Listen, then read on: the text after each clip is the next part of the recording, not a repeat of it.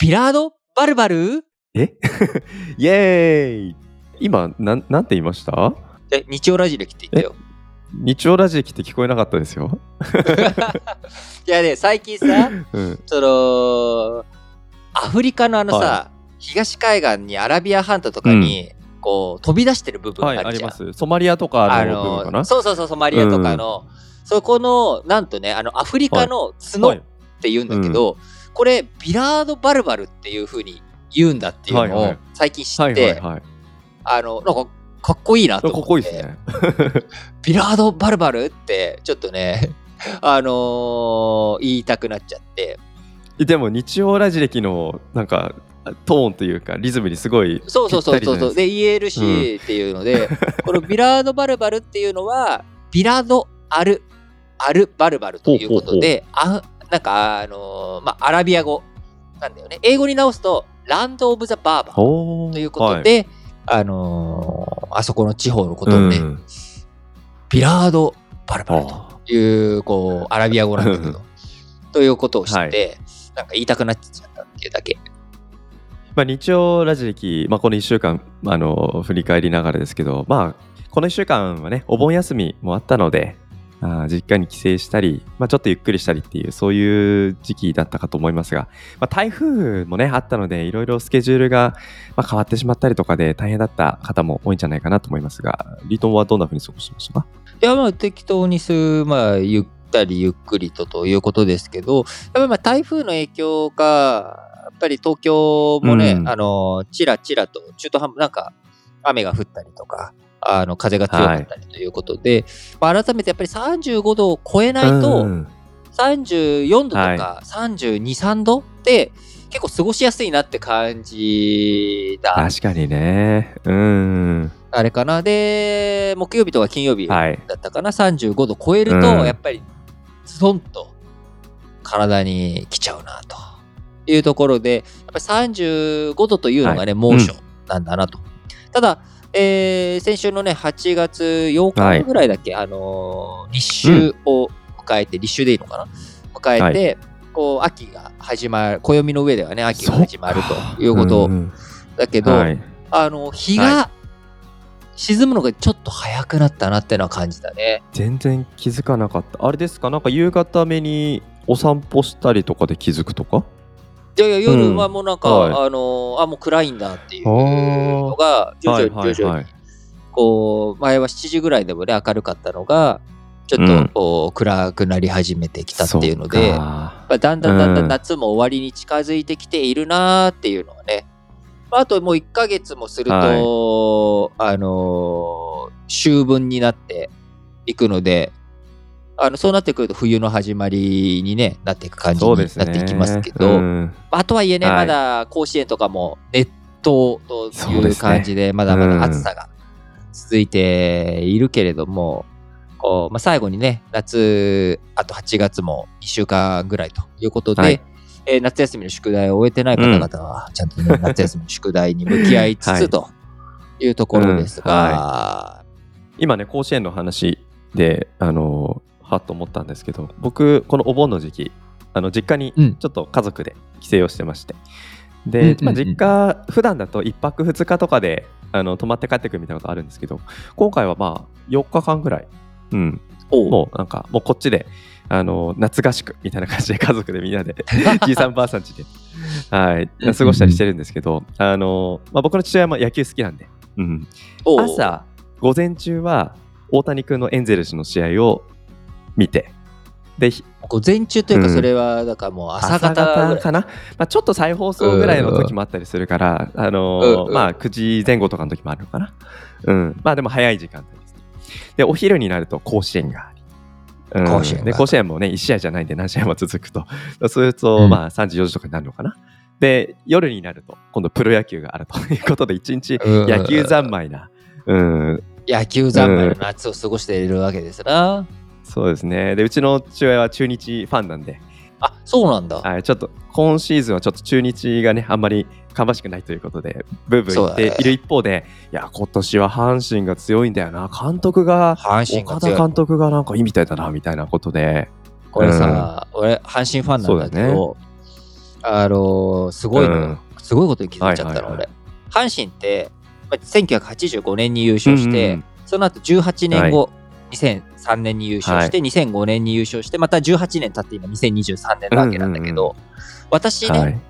あの、1983年の10月23日生まれなの。ってことは、10月下旬なのね。はいはいはい。10月下旬なの。うん。で、1985年の優勝の時は、1歳。はい。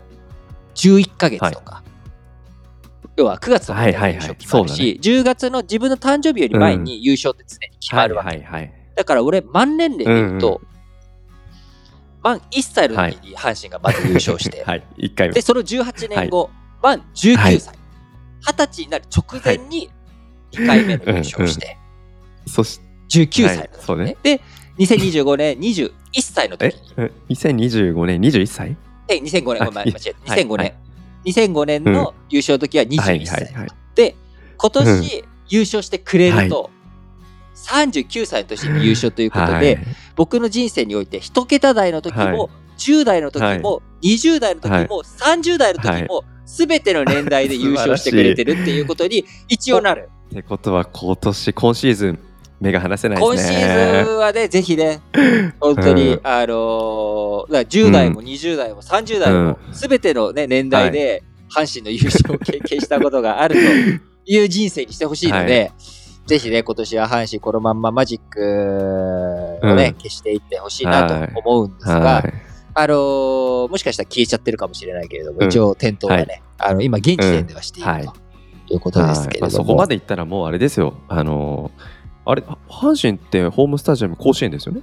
甲子園まで最後はやっぱ見に行った方がいいですよ。そうだうん。ね、行きたいけど、はい。まあでも別に、うん、まだ優勝するかどうかわかんないからね。あの、何度も裏切られてる。そうですか。あの、もう強くても、はいうん。最後最後かわされる、うん。最後にかわされることがね、い、かんせん多いので、うん。まあ、このまま終わってくれることを信じたそいうですすね。まあでもそういうね、優勝チームの勢いで、まあ、優勝セールとかっていうのはね、なんか毎年その時期楽しみなことだったりすると、うん、やっぱり景気とかのね、後押しとかにもなるっていう意味で言えば、すごい期待が、うんまあ、経済効うん果っていうのはね、よく計算されるもんね。ばかりかなと思いますけど、経済効果みたいな話で言うと、今週内閣府から、うんえー国内総生産の速報値が4月6月期で発表。GDP のね、うん発表がありましたね。これ、年率換算だと6%増と。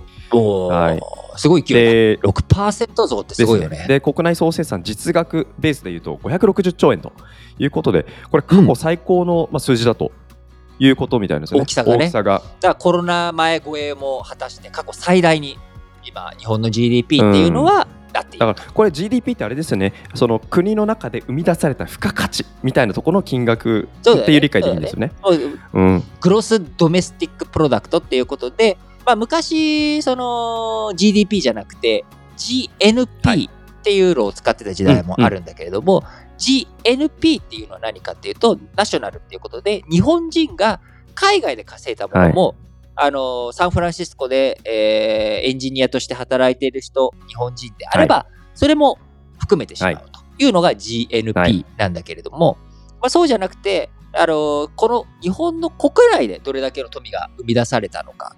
でやっぱり海外、特に、えー移民が多い国とか、あるいはそのこう出稼ぎ労働者が多い国ってなると、その国自体がどれだけ豊かなのかっていうのを見るときに、あの例えばね、インドとかフィリピンの人とかが出稼ぎしていっちゃってると、GNP で見ると、その出稼ぎ先のあー経済活動っていうのも GNP の中に含まれてしまうので、はい。これを抜いていこうと。で、国内でどれだけ生産されているのかっていうのを見るっていうことで GDP というものに途中から、まあ、あのー1990年代後半からはい。GDP を見るとうんいうことになっているんですけれども、なので、えー訪日外国人の人とか、まあ、こういう人の、えー消費っていうもの、これも海外海外のサービスの輸出、国日本国内における、えーサービスの輸出みたいな捉え方をするので、えー日本の GDP の中に訪日外国人と、えー消費っていうのも含まれているとうん。うんいうことになりますね、GDP というのは。で、まあ、その GDP ですけども4月6月期ってことなので、じゃあソッシーは4月6月期、うん、一体何の付加価値を出したんだろう、貢献したんだろうっていうところ。6%もね、6%年率換算で6%も。じゃあ GDP 自体はがい、絶対額は、うん。まあ、出してるかもしれないけど、これ成長率だから、GT、その、年率換算なので、要は、まあちょっと乱暴なやり方だけれども、まあ4分の1だとして1.5%を、うん。そこの3か3ヶ月で、1.5%前の四半期よりも増えたかどうかとはい。うん。いうことで見ると、まあ、増えてる。みたいなね。100万円が101.5万円とかうんになっててるなっんのかとかね。うんなってんのかとまあまあそういうのもありつつ、でまあこういう数字見ると、あのうんうん。なんかやっぱり毎回ふと思い出すのは、えっ、と高度経済成長期の日本とか、うんとかねでその当時は。まあ、今のお話踏まえると実質 GDP の実額は560兆円ということで過去最高これまあ日本の歴史の中で今が過去最高額なんでしょうけどこの年率っていう方は高度経済成長期見てみるとあれてか15%以上とかもっと高いその角度で伸びてたっていうことなのかなと思うとそうだね。なんかこの伸び盛りの勢い感っていうのはもっとなんかひしひし感じていた時代なのかなって思いながらなんかそこと比較してこういうニュースって今現代のなんか経済動向って結局見てしまうとあの当時のベクトルとか傾きで成長し続けるって今の時代にそんなになんかフィットしないんじゃないかと思うと今の時できるわけないじゃん。うんできるわけない。はいだってさ、あの、何もなかったう時代で、ん物が何もかもが足りなくて、作ったら売れるというか、物がないんだそうですよね。うんあのそういうところで要はその10を20にするのと100を110にするのって言ったら同じじゃんはい増えてる。でパーセンテージとしては違うわけなんだけれども全くもってのさら地で何もないところに、あのーこう必要なものを供給すれば必ず全部売れるので、結局このまあ共産主義だろうが、資本主義だろうがどっちもグローバル経済の中で一番怖いのって何かって言ったら、在庫なうんんだよね。うんうん物がはい余っちゃう、売れない。作ったものが売れない。それって結局そのまんま作ったものがそのまま損になっていくわけだから、やっぱり作ったものがそのまんま作った通りに売れる。うん。要は、なきものが、あーこうね、例えばマンションがない、家がない、バラックにね、あの、みんな住んでいる。とか、あスラム街になっちゃってると。いうところを、あの、整地して家を作ったら、売れるわけです。で、物が売れるっていうことは、その物を作る人たちが儲かるっていうことなので、まあ、その人たちがまた消費に回っていくっていうことになるので、はい。あの基本的に作ったものが売れれば、必ず経済成長っていうのはできるんですね。で、難しいのは、何が売れるかがもう分かんないんです。今僕らはみんな持ってるパソコンもある、はいモニターもある、ゲーム機もある、ウォシュレットもある、クーラーもある、はい車もある。プリンターもある。何が欲しいんですかうんって言った時に、欲しいものがない。その一方で、インフレ。ね、今ちょっと物の値段っていうのがいろいろ上がってきてる。そうすると、生活防衛の方が意識が向いて、お財布の紐が硬くなってしまうと、ん結局物が買われない。売れないっていうことになっていく。今の消費より未来への備えっていうことですね。備えとかになっていくと。そうすると、どうしても、こう、みんな、財布の紐がどんどん硬くなっていってしまう。というところがあるわけですね。で、今、GDP が上向いているっていうところは、大きくはやっぱり、その、個人消費っていうところよりも、よりかは、はあの、やっぱ海外からの、こう、お客さんが来た。あるいは海外の輸出、企業がね、輸出するっていうこと。まあ、こういったもので物が売れている。うんでも国内でなかなか我々が、こう、景気が自分たちの生活実感としていいという人っていうのはやっぱ限られてるんじゃないかなと。うん多分これアベノミクスの時もそうだったと思うんですよね。うんなかなかこう、経済成長はしてるって言うけれども、ほんまかと。で、確かにディズニーランドとか、はいあ USJ とか、どんどん単価が高くなっていくと。こういうところ。でも、僕らの生活実態っていうのは、どんどんどんどん苦しくなってしまっているっていう感覚ね、お持ちの方も多いと思うんですけれども、やっぱり GDP っていうもの、いろんな構成要素があって、まあ、大きく主体としてはうん家計、はいこれが僕らのところだよね、家計。で、この家計の消費、個人消費、はい。家計のね、支出である個人消費っていうのが、なかなはか今、物価高とかという影響で伸び悩んでいるし、僕らとしてもなかなか感じれない。で、企業、政府、海外という4つの主体があるんだけれども、まあ、やっぱり企業と海外は好調なんだけれども、なかなか家計、はい。今回ね、あのー春の春闘なんかでもかなり賃上げっていうもの、これは、あのーなされているんだけれども、こう、なかなか30年ぶりのね、賃上げ率とかなってるけど、物価上昇に追いついていないということで、えー日銀の生活意識調査、これなんかによると、うん。1年前よりも暮らしにゆとりがなくなってきたとあ答えた人の割合、うん。何パーセントだとあ、思う？何パーセント？去年よりも、その暮らしがゆとりがないと。ゆとりがなくなってきてしまったと答えた人の割合。そうですね。うーん、半分以上はいそう。50%。あ、正解。正解。56%おーはいはい。の人が去年よりもうん暮らしにゆとりが今なくなってきてしまったと。お現時点で答えた人の割合が56%ということで、これはうんいつぐらいの水準と一緒かっていうと、リーマンショック直後と同じ水準と。なんへいうことで、2008年のリーマンショック直後なので、かなりね、あそこからもう15年経ちましたけれども、再びそれと同じぐらいの水準で暮らしにゆとりがないえ。とはい。感じる人が増えてきているということです。で、世間ではね、なんかいろいろと、アフターコロナな感じで、あの、生活が豊かに見える人とかっていうのもね、15年前よりもインスタ、15年前ってインスタなかったなかったと。なんかツイッターはあったツイッターはギリありましたね。うん。ギリア、2007年ぐらいだよね、ツイッターは。だから、まあ、そうすると、やっぱりそういうネットのね、見え方とか、そういったもので、なんかキラキラな人たちが、あ見え、目についたりとかもするけれども、実際暮らしぶりっていうものに対するね、意識調査によると56%の人が暮らしがゆとりがなくなってきてるはい。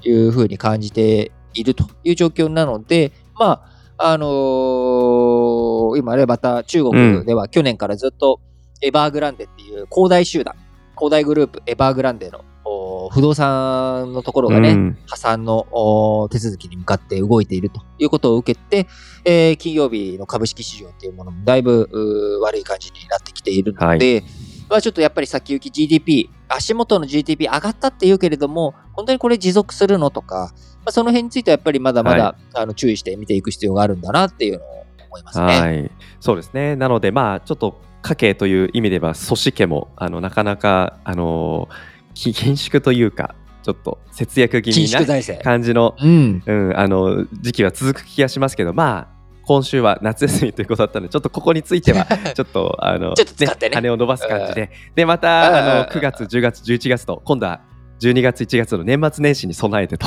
いう感じでね、はい、緊縮期間にまた入っていきたいですが、まあ、中長期ではですね、あのまあ、皆さんと一緒にちょっと羽を伸ばせるような、もう少しね、なんかこの景気動向も上向いてる感じの実感を感じながら、あの、いろいろ楽しんでいける日常、うん、これを期待したいなと思いました。